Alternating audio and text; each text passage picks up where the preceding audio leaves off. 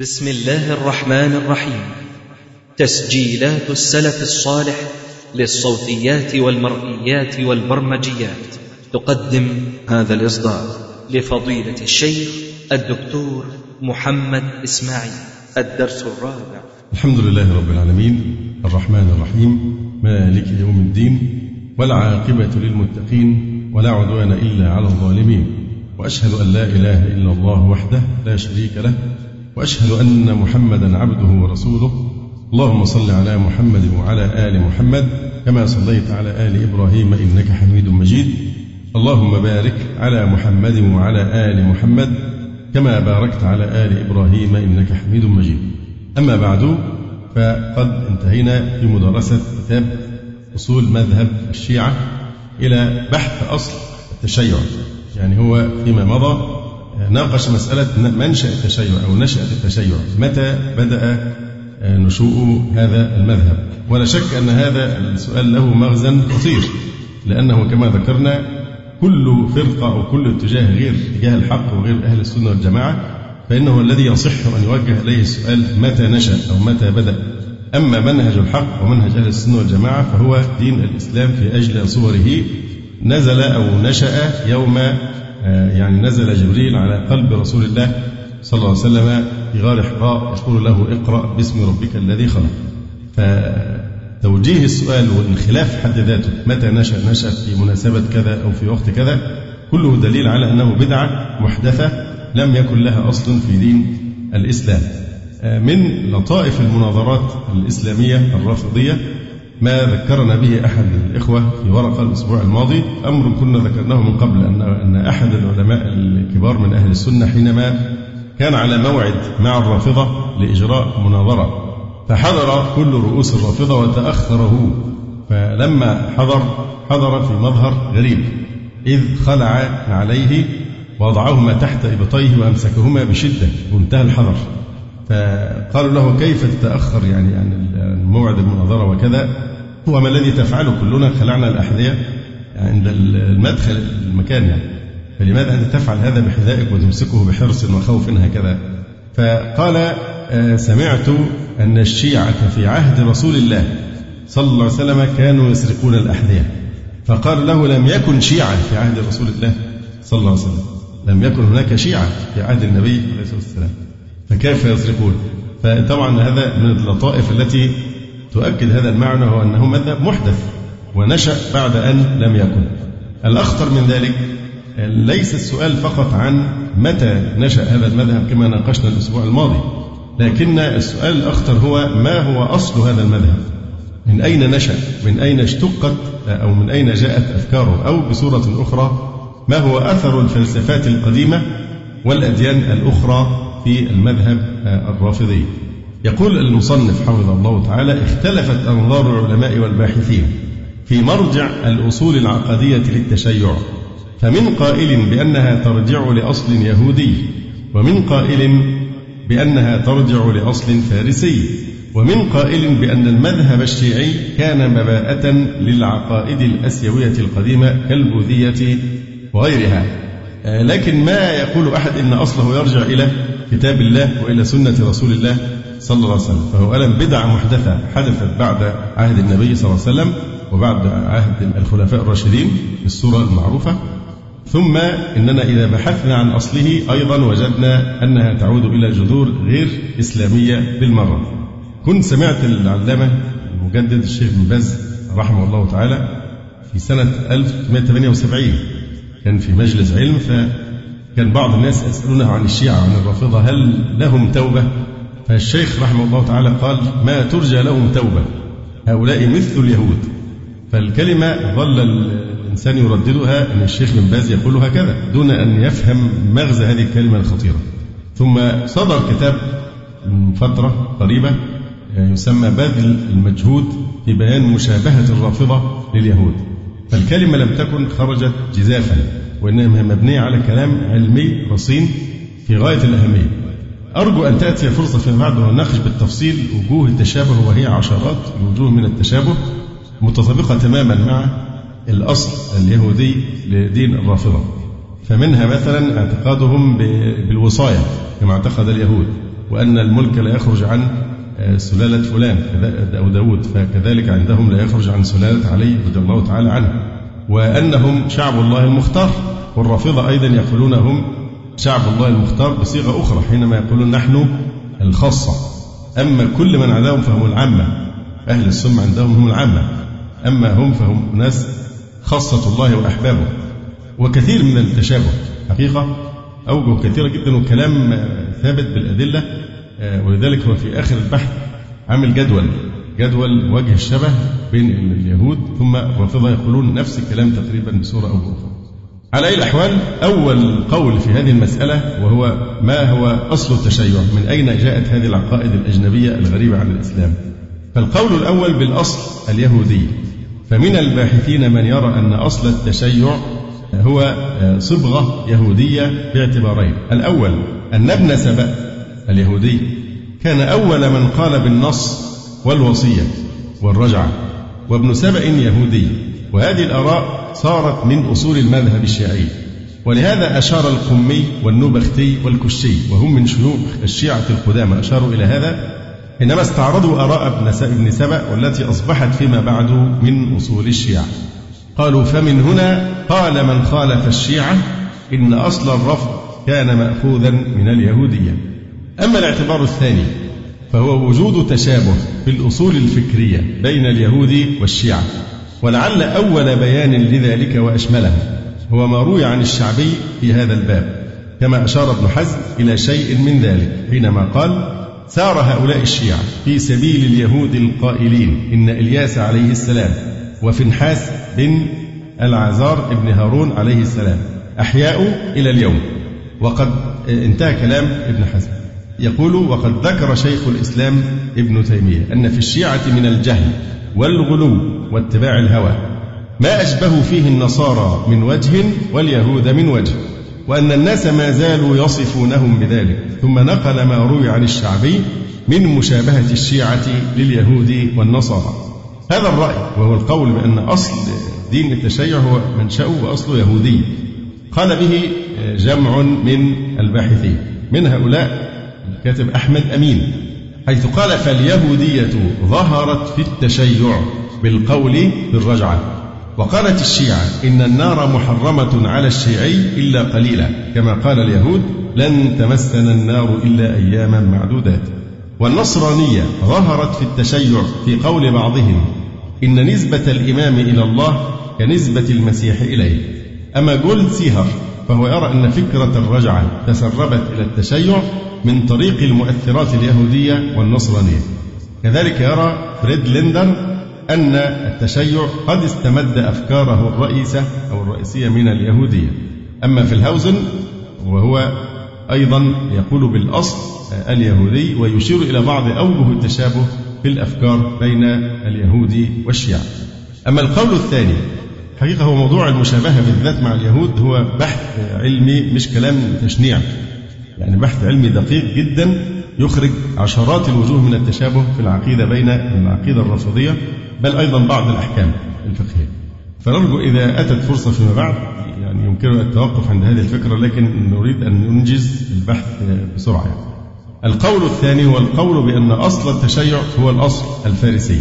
يعني التشيع أصلا هو مبدأ فارسي متأثر بالنزعة الفارسية. وذلك لعدة اعتبارات.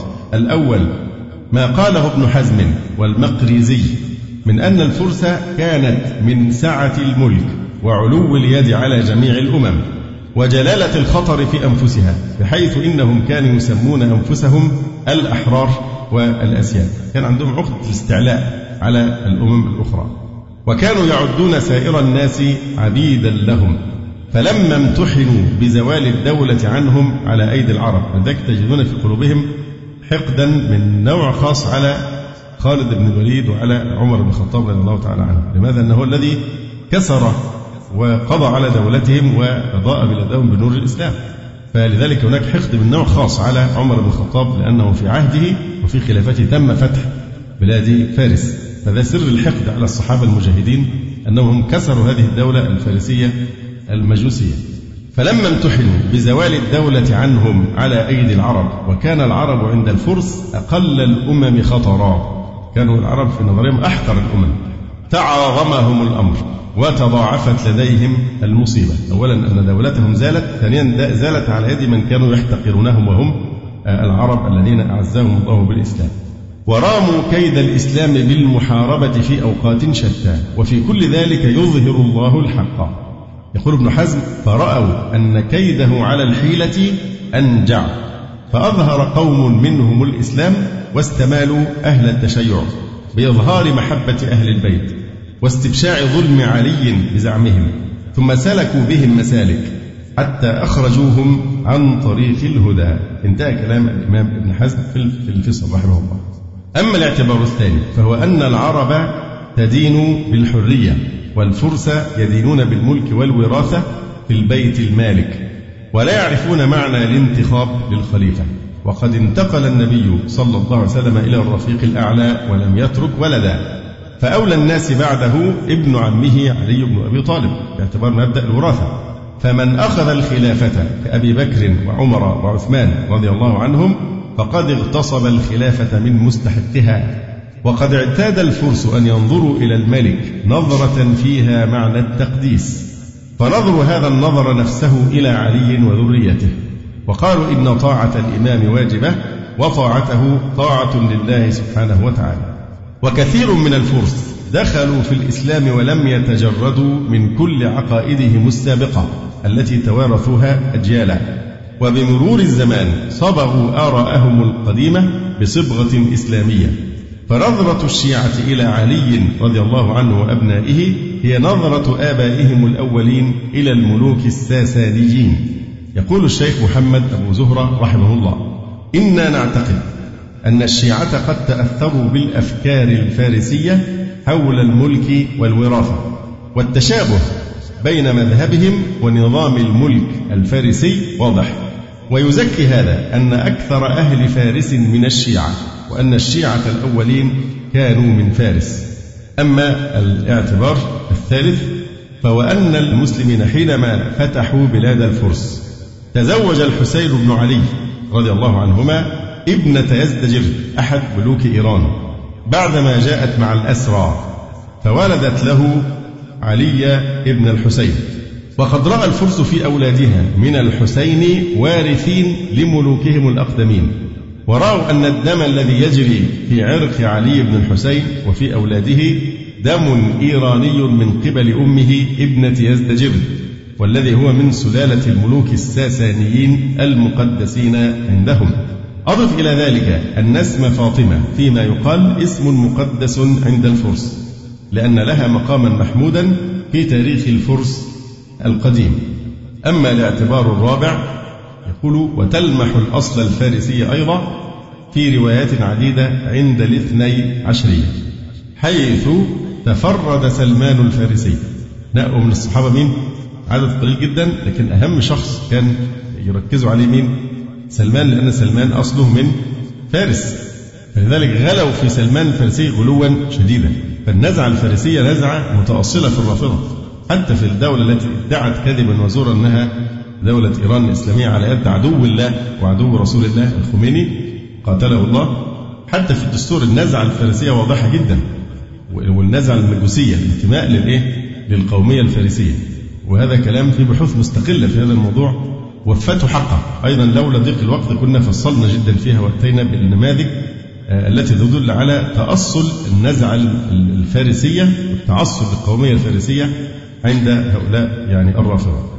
هناك كتاب قيم جدا للدكتور الدليمي دكتور طه الدليمي طبيب عراقي كتاب رائع في الحقيقة ودراسة عميقة نفسية اسمه التشيع عقدة نفسية أم عقيدة دينية.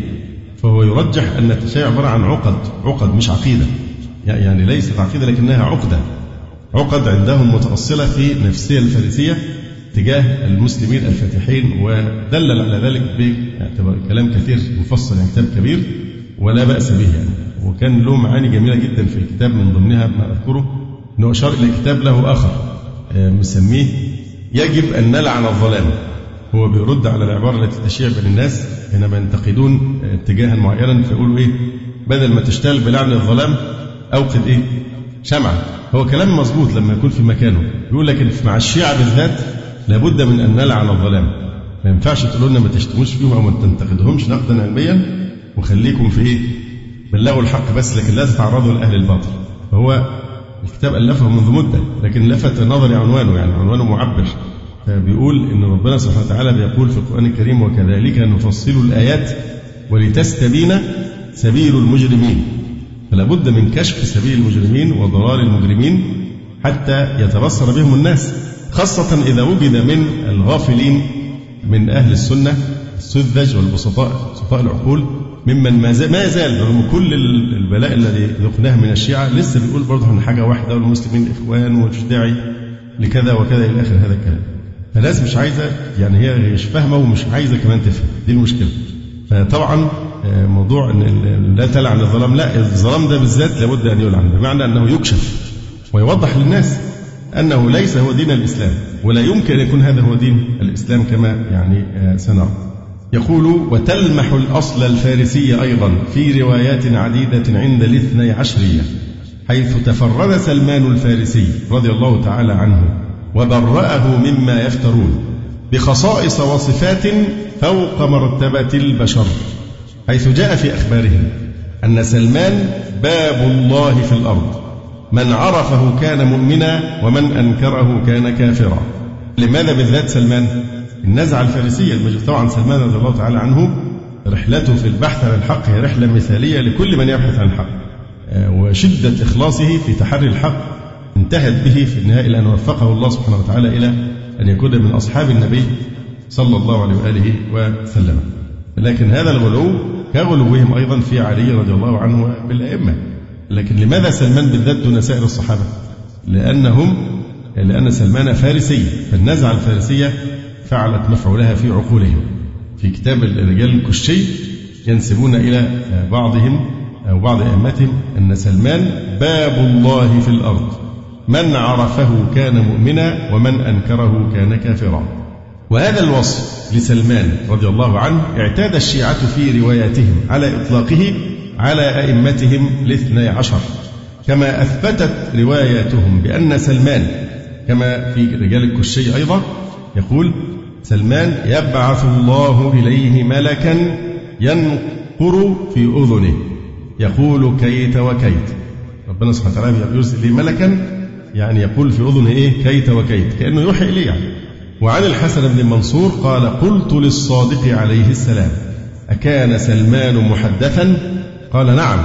قلت من يحدثه؟ قال ملك كريم.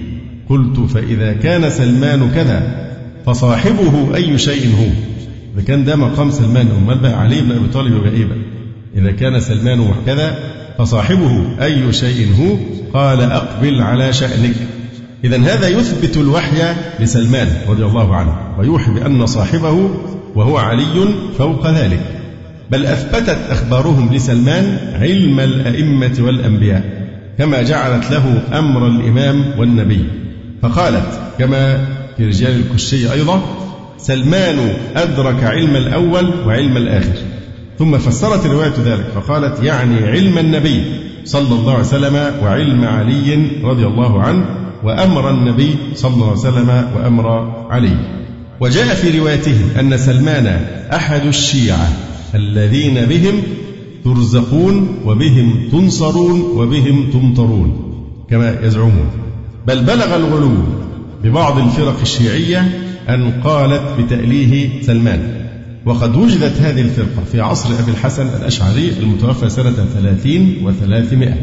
وأشار إليها في مقالته حيث قال وقد قال في عصرنا هذا قائلون بألوهية سلمان الفارسي. طبعا هذا بعض الفرق الغالية ليست منهم الإيه؟ الاثنى عشرية اللي هم ادعوا الألوهية وقد تكون هذه الروايات في كتب الاثنى عشرية هي من آثار هذه الفرقة.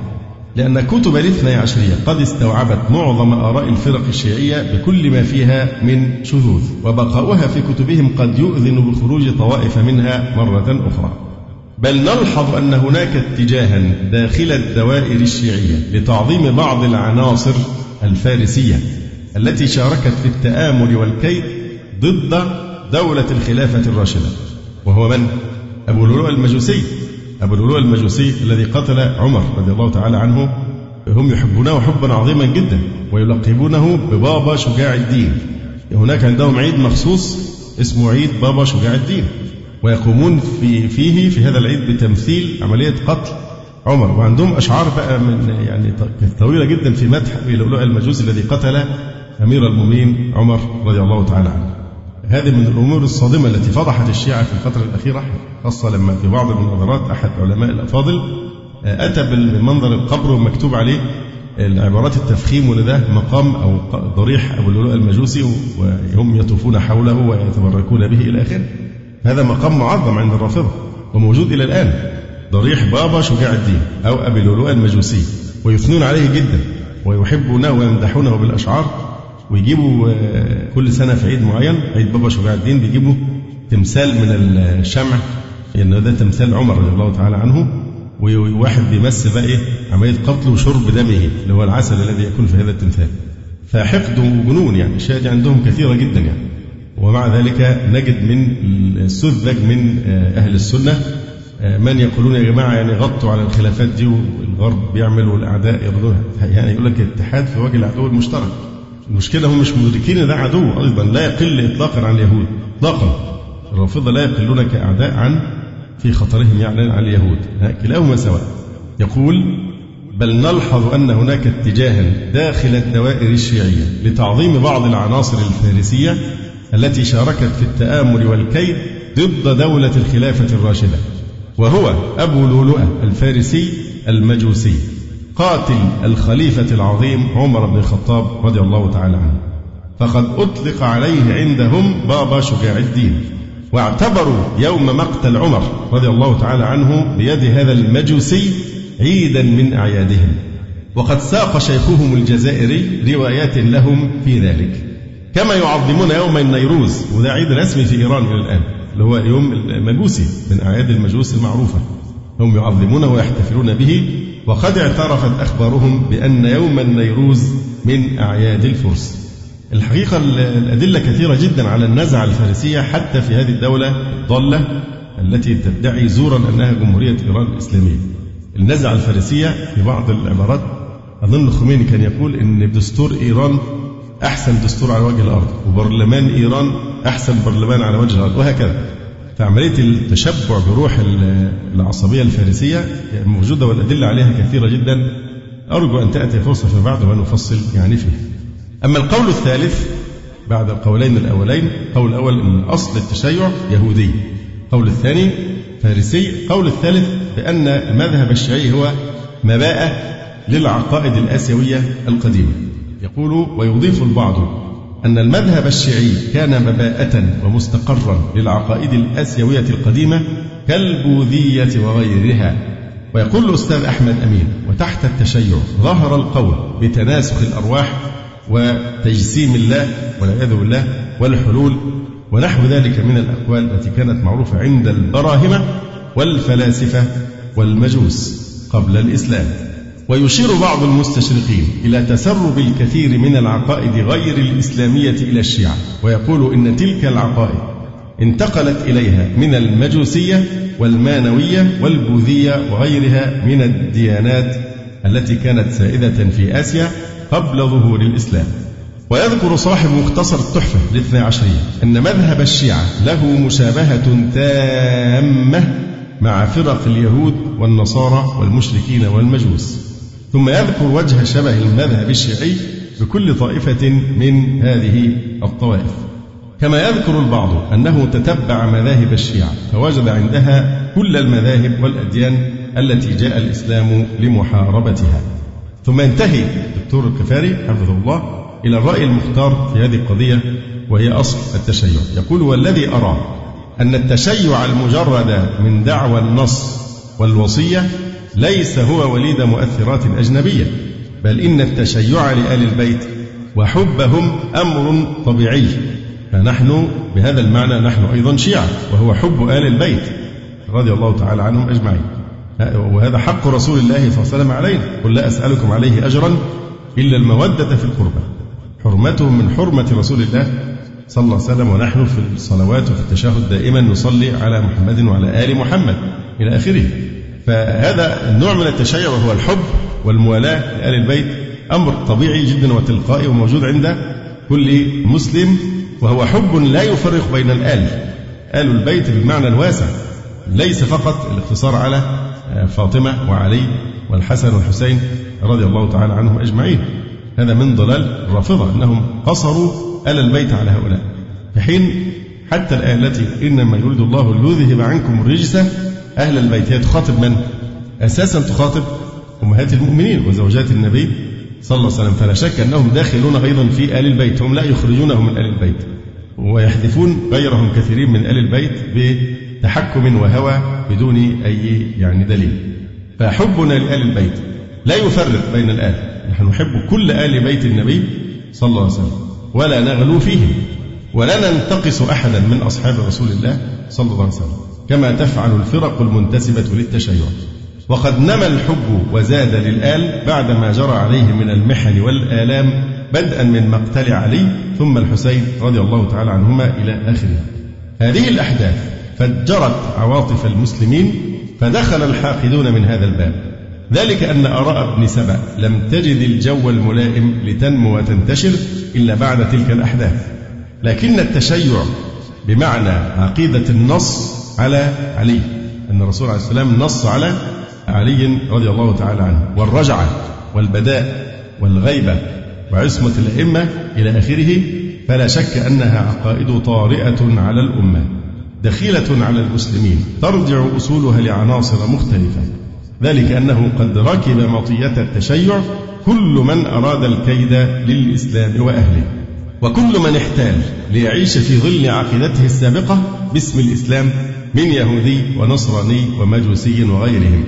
فدخل في التشيع كثير من الأفكار الأجنبية والدخيلة كما سيتبين في الدراسة الموسعة لأصولهم إن شاء الله.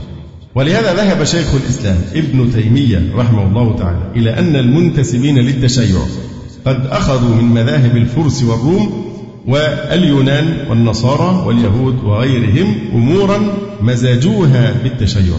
ويقول وهذا تصديق لما أخبر به النبي صلى الله عليه وسلم وساق بعض الأحاديث الواردة في أن هذه الأمة ستركب سنن من كان قبلها.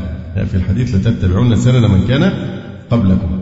وقال بأن هذا بعينه صار في المنتسبين للتشيع أنهم اتبعوا سنن من كان قبلهم من اليهود والنصارى والمجوس وغيرهم. ثم يذكر بعد ذلك فرق الشيعة.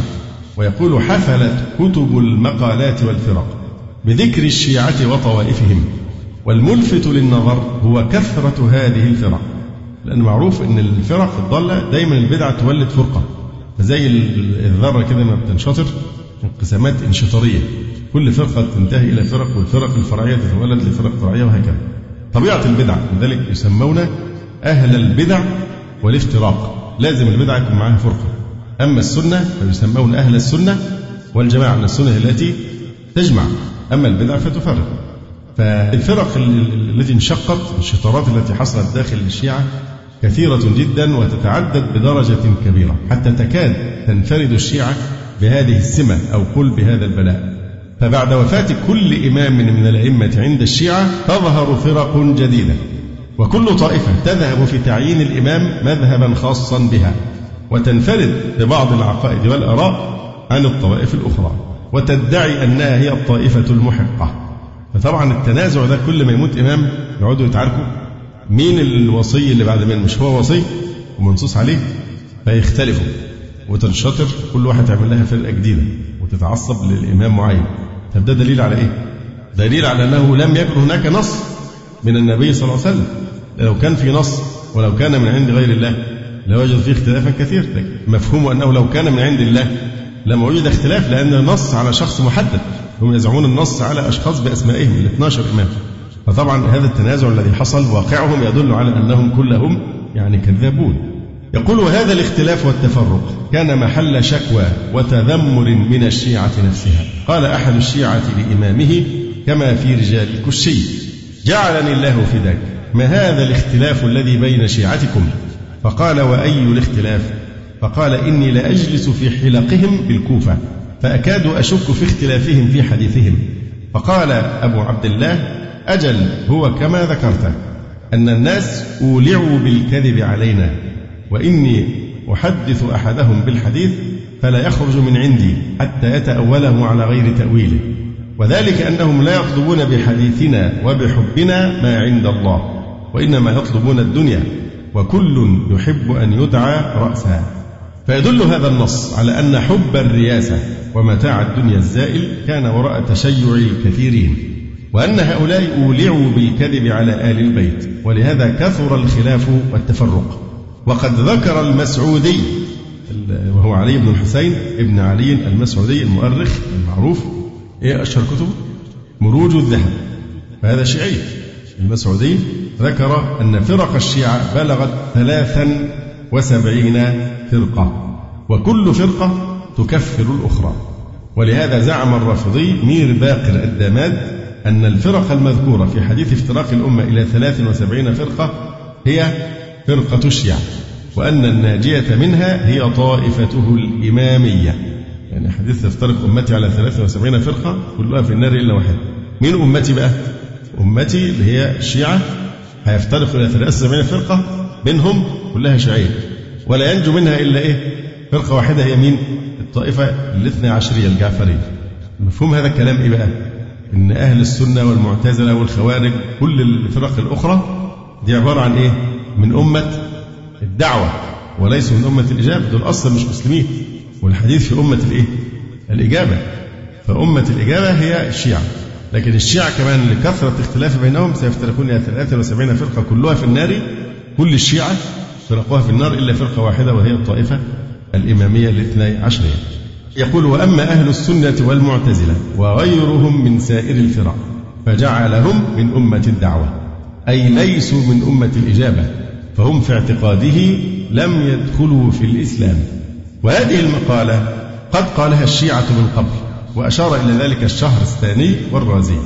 وقد ورد في دائرة المعارف أنه ظهر من فروع الفرق الشيعية ما يزيد كثيرا عن الفرق الاثنين والسبعين فرقة المشهورة. بينما يذكر المقرزي أن فرق الشيعة بلغت ثلاثمائة فرقة.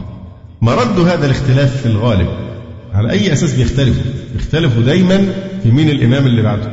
مرد الاختلاف في الغالب هو اختلافهم حول الأئمة من آل البيت. فيذهبون مذاهب شتى في أعيان الأئمة وفي عددهم وفي الوقف على أحدهم وانتظاره أو المضي إلى آخر والقول بإمامته فضلا عما تباينوا فيه من التفريع أو تنازعوا فيه من التأويل. ولهذا قال العلامة ابن خلدون رحمه الله بعدما ساق اختلافهم في تعيين الأئمة. وهذا الاختلاف العظيم يدل على عدم النص. هذا الاختلاف العظيم في فرق الشيعة وبالذات عندما يموت إمام بقى ومين اللي هيكون بعده إمام المفروض إنه منصوص عليه. فليه اختلفتم طيب؟ وهذا يدل إن ما فيش نص وإلا لما اختلفوا. يقول أن يدل على أنهم ليسوا على شيء فيما ذهبوا إليه من دعوى أن الرسول صلى الله عليه وسلم نص على علي والأئمة الآخرين. إذ لو كان من عند الله لما كان هذا الاختلاف والتباين. ولكن لما وجدوا فيه اختلافا كثيرا كان من أعظم الأدلة على عدم وجود نص صحيح. كما قال الله تعالى ولو كان من عند غير الله لوجدوا فيه اختلافا كثيرا. فلأنه من عند غير الله وجدنا فيه اختلافا كثيرا. وأمر الإمامة عندهم هو أصل الدين فلا يقبل فيها الخلاف كما يقبل في الفروع. يعني موضوع أن الاختلاف تحت تعيين الإمام ده مسألة اجتهادية أو خلاف سائغ غير وارد عندهم. لماذا؟ ده أصل الدين الأعظم. أصل الدين الأعظم عندهم الإمام وقد عد شيخ الشيعة الزيدية في زمانه أحمد بن يحيى المرتضى المتوفى سنة أربعين وثمانمائة. عد اختلاف الشيعة عند موت كل إمام في القائم بعده أوضح دليل على إبطال ما يدعون من النص. وأحمد بن يحيى المرتضى من الزيدية. طب إيه رأي الشيعة في الزيدية؟ هل يعدونهم شيعة؟ الجماعة اللي هو الاثنى عشرية لا يعدونهم شيعة ما عدا إيه؟ الجارودية لأنهم غلاة مثلهم. أما الزيدية فيعني أقل منهم في الانحراف. يقول وإذا رجعنا إلى كتب الفرق أو غيرها التي ذكرت طوائف الشيعة فإننا نجد بينها اختلافا في الأصول التي انبثقت منها صنوف الفرق الشيعية الكثيرة والمختلفة. فالجاحظ يرى أن الشيعة فرقتان الزيدية والرافضة. يقول اعلم رحمك الله أن الشيعة رجلان زيدي ورافضي. وبقيتهم بدل لا نظام لهم. ده كلام الجاحظ. أيضا شيخ الشيعة المفيد يذهب لنفس التقسيم فيقول إن الشيعة رجلان إمامي وزيدي. أما الإمام الأشعري فيجعل أصول فرق الشيعة ثلاث فرق الغالية والرافضة الإمامية والزيدية ومجموعها خمس وأربعون فرقة وفصل بقى في أعداد الفرق. ويصف الرافضة بأنهم إيه؟ الإمامية أنهم جمهور الشيعة. أما شيخ الإسلام ابن تيمية فقد صنف الشيعة إلى ثلاث درجات شرها الغالية وهم الذين يجعلون لعلي شيئا من الألوهية أو يصفونه بالنبوة. والدرجة الثانية وهم الرافضة والدرجة الثالثة المفضلة من الزيدية وغيرهم الذين يفضلون عليا على أبي بكر وعمر رضي الله عنهم أجمعين. ولكن يعتقدون إمامتهما وعدالتهما ويتولونهما. وطبعا دول زيدية الإيه؟ اليمن. وغير هؤلاء من أهل العلم بالفرق والمقالات. عبد القاهر البغدادي يرجع فرق الشيعة إلى أربع فرق زيدية وإمامية وكيسانية وغلاة ويلقب الجميع بالرافضة. كذلك الشهرستاني يرى أن الشيعة فرق كثيرة يقول لهم في تعدية الإمام كلام وخلاف كثير وعند كل تعدية وتوقف مقالة ومذهب وخط لكنه يرجعهم إلى خمس فرق كيسانية وزيدية وإمامية وغلاة وإسماعيلية. طبعا الإسماعيلية دول اللي خرج منهم الإيه؟ الدروز. والذي يلاحظ على إطلاق اسم الرافضة على كل فرق الشيعة هو أنه ينبغي استثناء الزيدية أو بعبارة أدق استثناء الزيدية ما عدا فرقة الجارودية منهم لأن الجارودية سلكت مسلك الروافض. ولذلك فإن الشيخ الشيعة المفيد اعتبر الجارودية هي الشيعة وما عداها من فرق الزيدية فليسوا بشيعة لأن طائفة الجارودية هي التي تشاركه في أساس مذهبه في الرفض. أما كتب الفرق عند الشيعة الاثنى عشرية فإنها تأخذ بمنهج آخر في ذكر الفرق فهي تذكر فرق الشيعة حسب الأئمة حيث تجد أن الشيعة تفترق إلى فرق كثيرة بعد وفاة كل إمام. وصل عدد فرق الشيعة في المقالات والفرق القمي وفرق الشيعة النوبختي إلى ما يربو على ستين فرقة. هم نفسهم معترفين أنهم منقسمين إلى ستين فرقة. أما الكليني في الكافي فيذكر رواية تجعل فرق الشيعة ثلاث عشرة فرقة كلها في النار إلا واحد.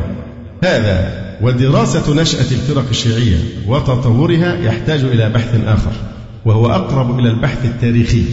فلا نستطرد في حكاية تفاصيله ولكن من الملاحظ كما سيأتي في عرض آراء وعقائد الاثنى عشرية أن طائفة الاثنى عشرية قد استوعبت جل الآراء والعقائد التي قالت بها الفرق الشيعية الأخرى وأنها كانت بمثابة النهر الذي انسكبت فيه كل الجداول والروافد الشيعية المختلفة.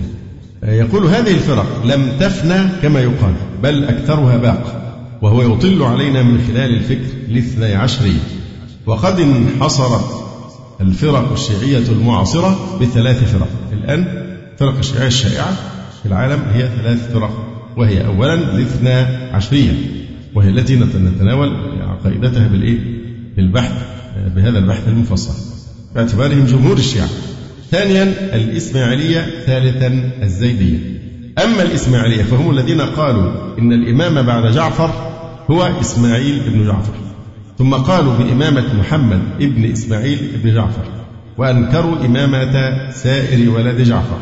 ومن الإسماعيلية انبثق القرامطة والحشاشون والفاطميون والدروز وغيرهم. وللإسماعيلية فرق متعددة وألقاب كثيرة تختلف باختلاف البلدان.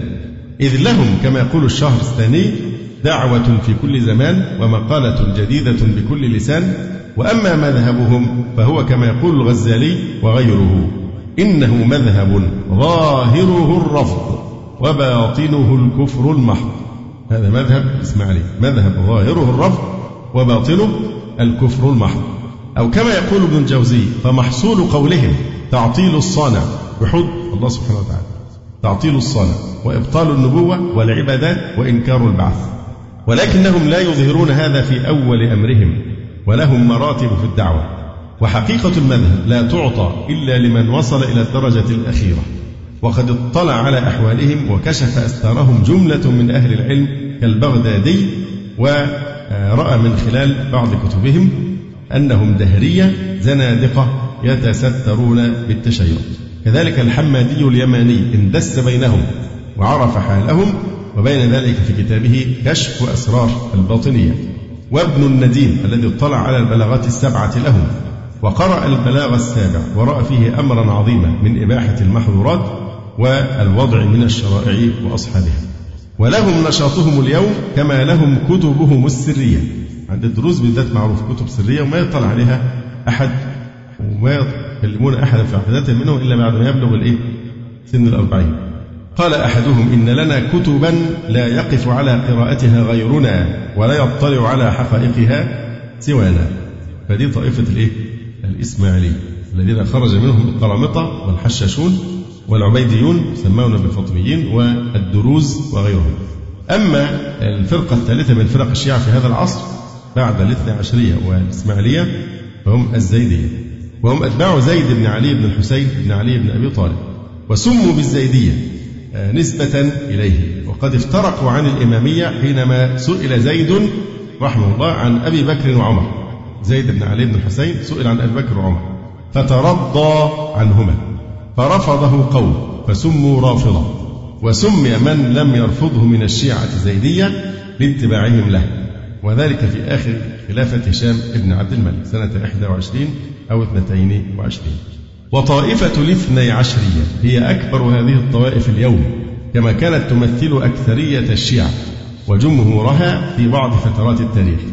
فقد وصفهم طائفة من علماء الفرق بجمهور الشيعة ممن أعتهم بهذا الأشعري والمسعودي وعبد الجبار الهمداني وابن حزم ونشوان الحميري. وهذه الأغلبية للاثني عشرية ليست في كل العصور إذ نلاحظ مثلا أن ابن خلدون يقرر أن شيعة محمد بن الحنفية كانت أكثر شيعة أهل البيت يعني في عصرها.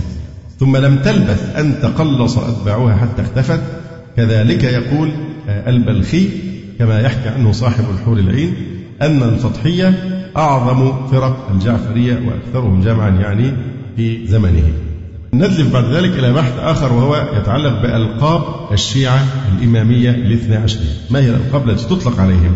من الألقاب التي يطلقها بعض كتاب الفرق والمقالات وغيرهم على الاثنى عشرية ما يلي. أولا الشيعة. فلقب الشيعة في الأصل يطلق على فرق الشيعة كلها. ولكن هذا المصطلح اليوم إذا أطلق في نظر جمع من الشيعة وغيرهم لا ينصرف إلا إلى طائفة الاثني عشرية.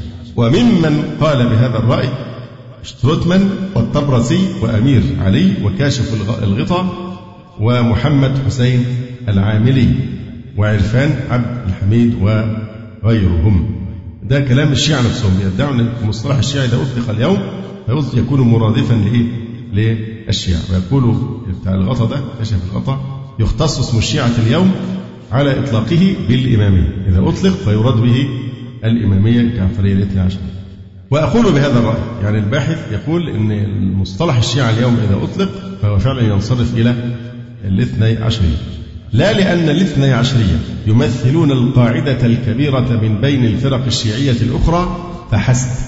بل لسبب أهم لم أرى من تعرض له بالدراسة والبيان وبحثه يحتاج إلى دراسة مستقلة تعتمد على التحليل والمقارنة. وهو أن مصادر الاثني عشرية في الحديث والرواية قد استوعبت معظم آراء الفرق الشيعية التي خرجت في فترات التاريخ المختلفة إن لم يكن كلها كما سلف فأصبحت هذه الطائفة هي الوجه المعبر عن الفرق الشيعية الأخرى. يبقى ده أول تسمية الشيعة. ثانيا الإمامية. هذا اللقب عند كثير من أصحاب الفرق والمقالات. يطلق على مجموعة من الفرق الشيعية ولكن تخصص فيما بعد عند جمع من المؤلفين وغيرهم بالاثني عشرية. ولعل أول من ذهب إلى ذلك شيخ الاثني عشرية في زمنه المفيد في كتابه أوائل المقالات. وأشار السمعاني إلى أن ذلك هو المعروف في عصره.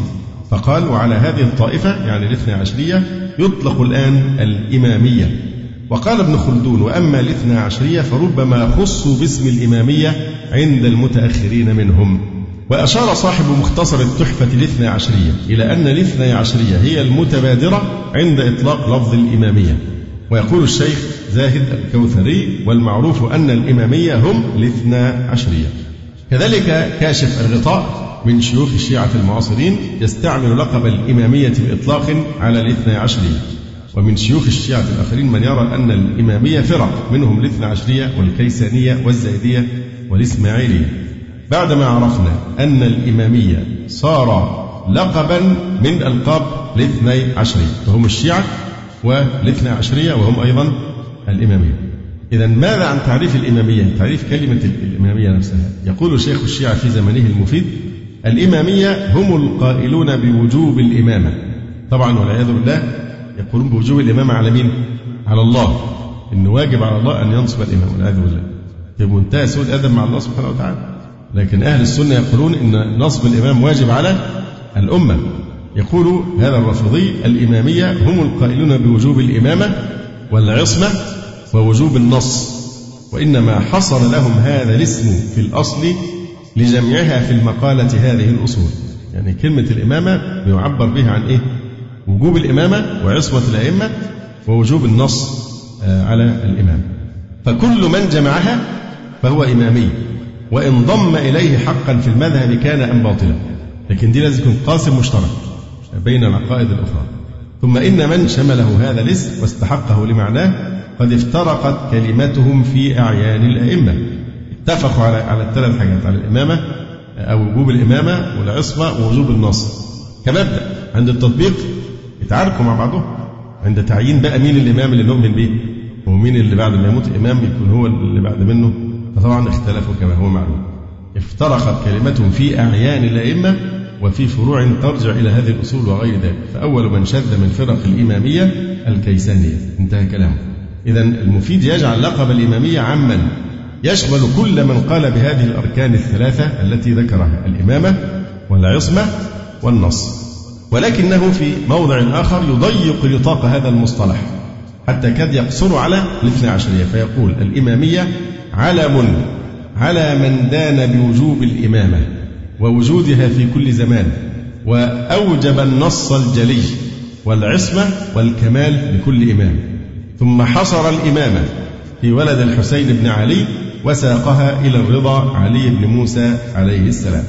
تلاحظ هنا أنه اشترط الإيه؟ النص الجلي.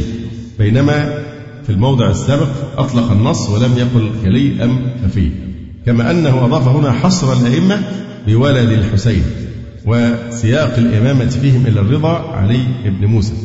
فلاحظ طبعا هو أن في تغيير في الكلام بين الموضع ده والذي قبله فقال لأنه وإن كان لقب الإمامية في الأصل علما على من دان من الأصول بما ذكرناه دون التخصيص لمن قال في الأعيان بما وصفناه فإنه قد انتقل عن أصله لاستحقاق فرق من معتقديه ألقابا بأحاديث لهم بأقاويل أحدثوها فغلبت عليهم في الاستعمال دون الوصف بالإمامية.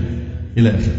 إذا رجعنا إلى كتب الفرق والمقالات في تعريف الإمامية نلاحظ أن أكثر مؤلفي الفرق لم يخصوا الإمامية بالاثني عشرية بل كان لقب الإمامية عندهم أعم من ذلك وأشمل ثم ذكر أمثلة من كلام الشهر الثاني والأشعري وغيره.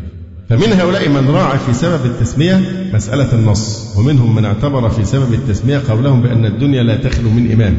يعني منين جت كلمة إمام؟ إن النص على الإمام أو وجوب الاعتقاد في الإمام أو أن الدنيا لا تخلو من إمام عشان كده سموا إمامية. ومنهم من جمع إلى ذلك قولهم بأن أمور الدين كلها للإمام. وهي أقوال متقاربة يرجع بعضها إلى بعض. ومصطلح الإمامية ظهر بعد شيوع مصطلح الشيعة. ويبدو أن ظهوره مرتبط ببدء الاهتمام الشيعي بمسألة الإمام والإمامة وظهور الفرق الشيعية التي تقول بإمامة أفراد من أهل البيت. وذكر ابن أبي الحديد أن مقالة الإمامية فضلا عن لقبها لم تشتهر إلا متأخرة. المصطلح الثالث الاثنى عشري فهذا المصطلح لا نجده في كتب الفرق والمقالات المتقدمة. فلم يذكره القمي ولا النوبختي ولا الأشعري ولعل أول من ذكره المسعودي وهو شيعي.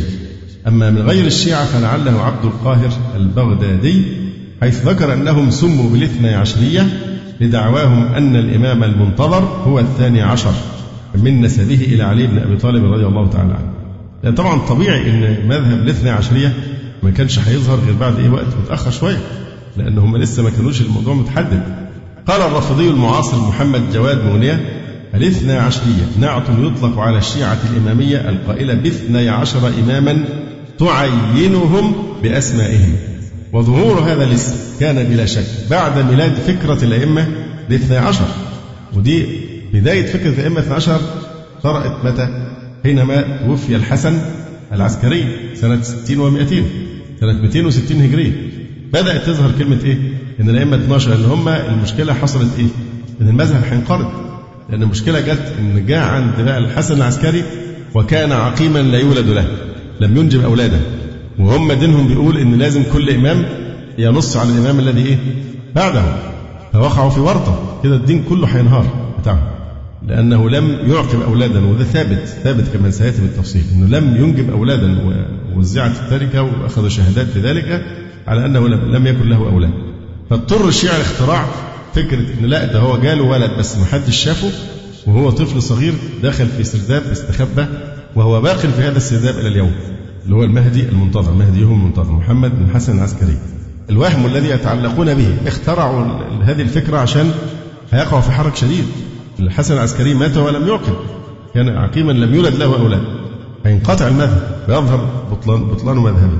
فاضطروا لاختراع هذه الفكرة لأن طبعا بعد كده الأزمان كلها يعني فين الإمام دلوقتي؟ كل من لم يؤمن بإمام زمانه فهو كافر غير مسلم. فلازم يعملوا يصنعوا هم إمام يفضل باقي على طول في السرداب ونؤمن بأن هو ده الإمام الحقيقي وهو الحاكم الشرعي الوحيد في الدنيا كلها. فالطبيعي أن ما يظهرش مصطلح الاثنى عشرية إلا بعد الورطة اللي حصلت حينما توفي الحسن العسكري ولم يعقب أولاد فلا ده هم 12 إمام بس ال 12 ابنه دخل السرداب واختبأ وهو موجود إلى اليوم. في هذا السرداب وسيخرج في آخر الزمان. وطبعا ده كلام بيقولوه رسمي لا يستحيون منه.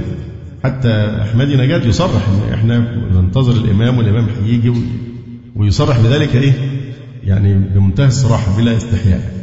ظهور هذا الاسم كان بلا شك بعد ميلاد فكرة الأئمة الاثنى عشر والتي حدثت بعد وفاة الحسن العسكري سنة ستين ومائتين حيث إنه قبل وفاة الحسن العسكري.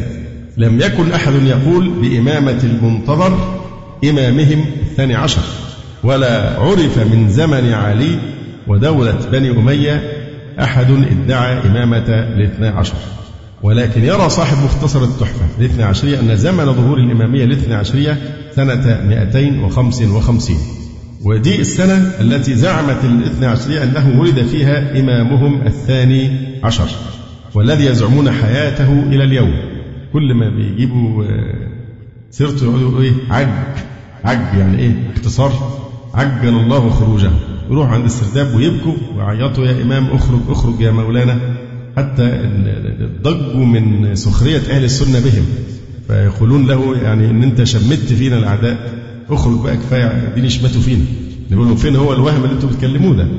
فإذا كان الأمر كذلك فينبغي أن يحدد التاريخ بسنة ستين ومائتين لأن دعوى وجود الإمام الثاني عشر هي مش عند ميلاد الوهم ده المزعوم وإنما عند بعد وفاة الحسن العسكري سنة 260 أما الاثنى عشر الذي تقول الجعفرية بأنهم أئمتها فهم أمير المؤمنين علي بن أبي طالب والحسن والحسين وذرية الحسين. فقط. طب فين ذرية الحسن؟ فين بنات الرسول عليه الصلاة والسلام؟ ليسوا من أهل البيت. طبعا ما عدا فاطمة. تعريف من هم أهل البيت؟ أمر خاضع لأهوائهم وأكاذيبهم.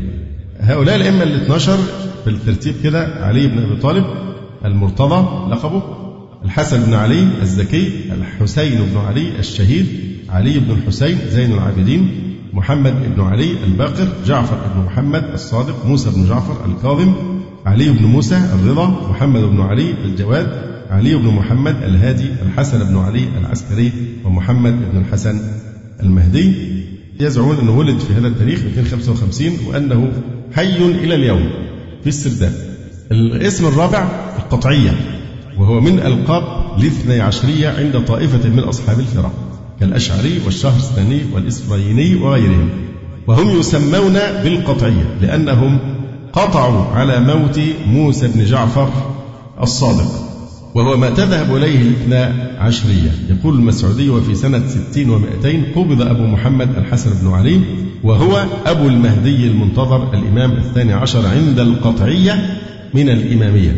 ومنهم من يعتبر القطعية فرقة من فرق الإمامية وليس من ألقاب الاثني عشرية لأن هم قطعوا بأن الإمامة مستمرة من أول علي ثم الحسن ثم الحسين ثم علي بن الحسين ثم محمد ابن علي آه، ثم جعفر ابن محمد ثم موسى بن جعفر. يعني السبعة دول الإمامة متصلة كلهم متفقين عليها. لكن يجي عند موسى بن جعفر وبيبدأوا إيه؟ يختلفوا بقى ويتفرقوا. لكن يقطعون بسلسلة الأئمة فيما قبل في هؤلاء السبعة. أما من بعد فيتفرقون. فلذلك سموا القطعية. الاسم الخامس من أسمائهم أصحاب الانتظار. يلقب الرازي الاثنى عشرية بأصحاب الانتظار وذلك لأنهم يقولون بأن الإمام بعد الحسن العسكري ولده محمد بن الحسن العسكري وهو غائب وسيحضر. ويقول وهذا المذهب هو الذي عليه إمامية زماننا. والانتظار للإمام مما يشترك في القول به جمع من فرق الشيعة على اختلاف بينهم في تعيينه ولا يختص به طائفة الاثنى عشرية. الاسم السادس الرافضة. فقد ذهب جمع من العلماء إلى إلى إطلاق اسم الرافضة على الاثني عشرية كالأشعري في المقالات وابن حزم في الفصل. كما يلاحظ أن كتب الاثني عشرية تنص على أن هذا اللقب من ألقابها. هم بيتنرفزوا شوية لما حد يقول لهم الرافضة.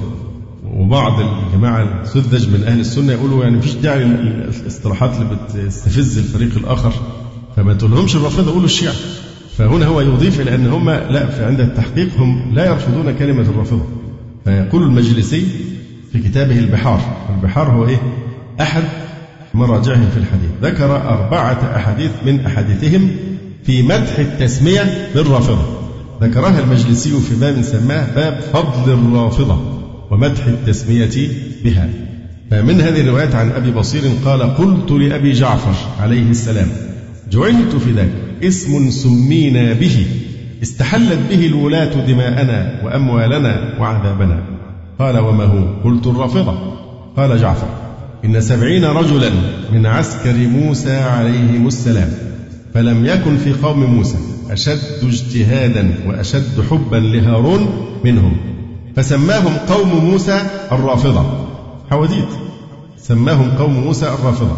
فأوحى الله إلى موسى أن أثبت لهم هذا الاسم في التوراة فإني نحلتهم. أنا اللي سميتهم الرافضة وذلك اسم قد نحلكموه الله. بيقول بقى للراجل الشيعي إن ده الاسم كمان ربنا سماكم أنتم أيضا الرافضه يعني هو سماكم الرافضة من قبل. كذب طبعا على الله سبحانه وتعالى. يقول وكأنهم أرادوا تطيب نفوس أتباعهم بتحسين هذا الاسم لهم. يعني الشيعة عندهم قدرة على أن النار يقلبوها مية والمية نار. يعني عندهم قدرة غريبة جدا في التعامل الملتوي مع كل شيء في الدنيا. دين ما يعرفش الدغري أبدا أبدا. لسه كنت بقرأ في كتاب للخميني كشف الأسرار معرب باللغة العربية. فبيتكلم الخميني بيقول لا ما حصلش تحريف في القرآن. انه لا يؤيد الناس اللي بتقول القرآن حصل فيه تحريف. وبيقول ان إن ربنا سبحانه وتعالى لو كان قد نص على الإمام في القرآن الكريم. إحنا بنتحداهم لهم فين النص على الإمامة وهي أصل الدين الأعظم؟ فبيقول لا ده هو ما حصلش تحريف لأن ربنا كان عارف إنه لو نص على الإمام في القرآن الكريم لا حرفت الصحابة رضي الله عنهم وحاشاهم من هذا آه، هذه الآيات. فعشان كده عشان ما يحصلش تحريف في القرآن فربنا لم يذكر موضوع الإمامة في القرآن الكريم. فكل دينهم هذه الخرافات والخزعبلات والأمور ملتوية. ما فيش أبدا ما يعرفوش الدغري أبدا الشيعة أبدا. يقول لك آه، وكر إليهم الكفر والفسوق والعصيان. أبو بكر وعمر وعثمان. تخيلوا هذا العبث بآيات الله. إن الله يأمركم أن تذبحوا بقرة كلوا يا عائشة. فمش ممكن إنسان عاقل إطلاقا يقبل هذا الدين إطلاقا. حتى عندوش علم بس عقل. شيء من العقل لا يقبل هذا هذه الخرافات. يقول ولكن في هذه الأحاديث ما يفيد أن الناس بدأوا يسمونهم بالرافضة من باب الذم للمدح. ولا تجيب هذه المصادر الشيعية عن سبب تسمية الناس لهم بهذا الاسم. على سبيل الذم والسب لهم. لأن واضح جدا من القصة اللي مألفينها دي إنه بيقول له إيه؟ بيقول له عن أبي بصير قال قلت لأبي جعفر عليه السلام جعلت في ذاك اسم سمينا به. الناس بتشتمنا بتقول لنا الرافضة. وعشان إحنا رافضة بقى يستحلوا إيه؟ اسم سمينا به استحلت به الولاة دماءنا وأموالنا وعذابنا. قال وما هو؟ قلت الرافضة. فلم يذكر في الرواية. طب ليه الناس سموهم الرافضة؟ لكن هو حاول إيه يعمل عملية يعني تكوين عكسي ضد هذا الذم يحوله أنه حاجة كويسة أوي يعني. فبيقول هنا أنه لم يذكر سبب تسمية الناس لهم بهذا الاسم على وجه الذم والسب. ولكن المصادر الأخرى تذكر أن ذلك لأسباب تتعلق بموقفهم من خلافة الشيخين. يقول أبو الحسن الأشعري وإنما سموا رافضة لرفضهم إمامة أبي بكر وعمر رضي الله عنهما. ويقول شيخ الإسلام ابن تيمية معلقا على قول الأشعري قلت الصحيح أنهم سموا رافضة لما رفضوا زيد بن علي بن الحسين بن علي بن أبي طالب لما خرج بالكوفة أيام هشام بن عبد الملك. وهذا الرأي ابن تيمية يعود لرأي الأشعري لأنهم ما رفضوا زيدا إلا لما أظهر مقالته في الشيخين ومذهبه في خلافتهما فالقول بأنهم سموا رافضة لرفضهم زيدا أو لرفضهم مذهبه ومقالته مؤداهما واحد. إما لأنهم رفضوا زيدا أو رفضوا مذهب زيد في الترضي عن الأئمة الخليفتين رضي الله تعالى عنهما. هناك أقوال أخرى في سبب تسميتهم بالرافضة على أن هناك من أصحاب الفرق من أطلق اسم الرافضة على عموم فرق الشيعة. الاسم السابع الجعفرية. يقول وتسمى الاثنى عشرية بالجعفرية نسبة إلى جعفر الصادق إمامهم السادس كما يزعمون. وهو من باب التسمية للعام باسم الخاص. روى الكشي أن شيعة جعفر في الكوفة يعني من يدعون التشيع لجعفر سموا بالجعفري وأن هذه التسمية نقلت إلى جعفر فغضب. ثم قال إن أصحاب جعفر منكم لقليل. إنما أصحاب جعفر من اشتد ورعه وعمل لخالقه. وقد جاء في الكافي. ما يدل على أن الناس كانوا يطلقون على كل من يدعي التشيع لجعفر الصادق جعفري خبيث وأن بعض الشيعة اشتكى من ذلك لجعفر فأجابه ما أقل والله من يتبع جعفرا منكم إنما أصحابي من اشتد ورعه وعمل لخالقه ورجى ثوابه فهؤلاء أصحابي. إذا هذا يدل إن صحت الرواية على أن اسم الجعفرية كان شائعا في زمن جعفر وأن جعفر لا يرضى عن الكثيرين منهم كما يدل على أن لقب الجعفري كان يطلق على الإسماعيلية والاثني عشرية لأن الافتراق بين الطائفتين تم بعد وفاة جعفر. وقد أطلق اسم الجعفرية على طائفة من الشيعة. إن قررت كانت تقول بأن الإمام بعد الحسن العسكري أخوه جعفر وليس الوهم اللي هو محمد بن الحسن لأن المفروض تكون السلالة بقى من ابنه بس ما كانش هينفع التوريث لأنه ما اتولدش أصلا. فبعضهم قال لا دي تنتقل لمين؟ لأخيه جعفر. وهناك ألقاب أخرى للاثنى عشرية تطلق عليهم في بعض البلدان.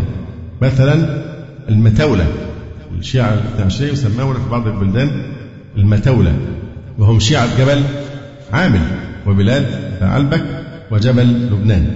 آه، المتولة اللي هو منهم الحسن نصر وشيعته.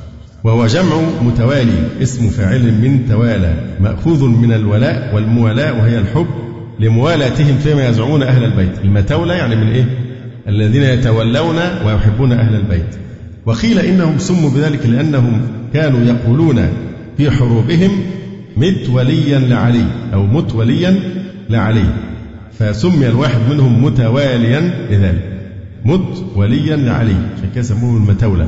يعني كأنه نحت نحتوا الكلمة دي. كذلك هناك لقب قزل باش لفظ تركي معناه ذو الرأس الأحمر. واسم قزل باش في إيران مشهور. وفي بلاد الهند أيضا والروم والشام يسمون كل شيعي قزل باش آخر اسم مما يطلق على الرافضة أو الإمامية الخاصة. اللي إحنا بنقول هي شعب الله المختار. الخاصة يعني هم شعب الله المختار. الناس فوق البشرية كلها. وهو لقب يطلقه شيوخ الشيعة على طائفتهم ويلقبون أهل السنة والجماعة بالعامة. ولذلك آه، صالح الورداني الرافضي المصري المحترف بالترفض مؤلف كتاب نسميه إيه؟ أهل السنة والجماعة شعب الله المختار. إحنا بنقول شعب الله المختار. أهل السنة والجماعة شعب الله المختار. يسخر من أهل السنة ويشتمهم في هذا الكتاب. في حين هم الذين يقولون نحن الخاصة وأنتم العامة. جاء في دائرة المعارف الشيعية ما نصه الخاصة في اصطلاح بعض أهل الدراية الإمامية الاثنى عشرية والعامة أهل السنة والجماعة. ويجري كثيرا استعمال هذا اللقب في رواياتهم للأحاديث. فيقولون هذا من طريق العامة. ده جاي من طريق البخاري ومسلم جماعة العامة دول. وهذا من طريق الخاصة اللي هي أسانيد أهل البيت يعني المزعوم.